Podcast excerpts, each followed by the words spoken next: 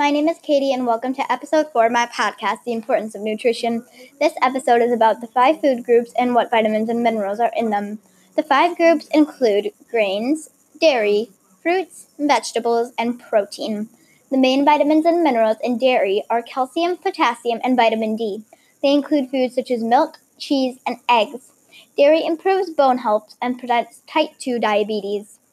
Fruit is another story. The main vitamins and minerals in fruit are potassium, which includes fruits like bananas, peaches, and orange juice. Yum! Fruits are also a good source of vit- fiber, vitamin C, and folic acid. Eating a diet in fruit r- lowers risk of heart disease and helps lower your blood pressure. As you probably already know, the five food groups are vital and they ha- are in charge of a lot of different functions depending on the foods you eat and what vitamins are in them the vitamins and minerals in grains, including several of the B vitamins. The B vitamins include vitamins like B2, B3, B12. To be specific, the B vitamins in grains are thiamine, riboflavin, nicotine, and folate. Fiber is also a main nutrient. Foods in grains include foods like corn, white bread, and other grains such as nuts and seeds. The main vitamins and minerals in protein are the main foods and proteins are meats, seafood, eggs, nuts, seeds, beans, and peas.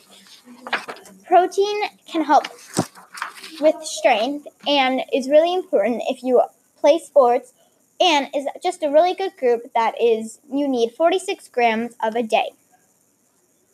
We eat vitamins and minerals because our body cannot produce enough of them. There are two categories of nutrients. They include vitamins and minerals.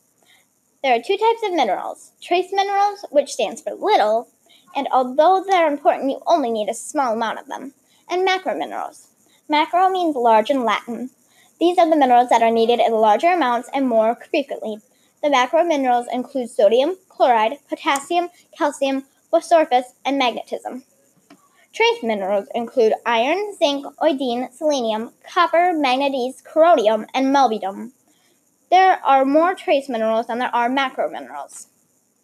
The other type of nutrient is da da da dum. Yup, you guessed it. Vitamins.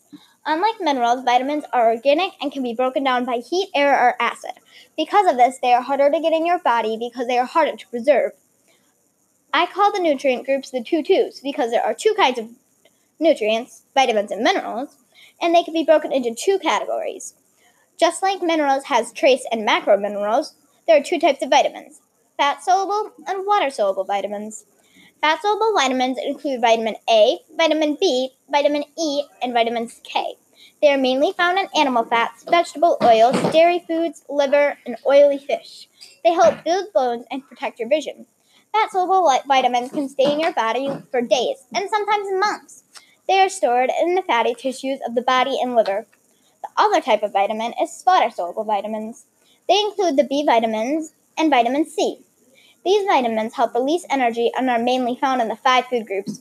They don't have the ability to stay in the body for very long. Because of this, they need to be replaced more often than water soluble vitamins. The reason I made this podcast was to share my knowledge on why nutrition is important and encourage others to be healthy. I hope this short series of podcasts gave you an understanding of having a healthy diet and inspired you to make healthy choices. I hope you decide to do lifestyle tracking. I hope you use some apps.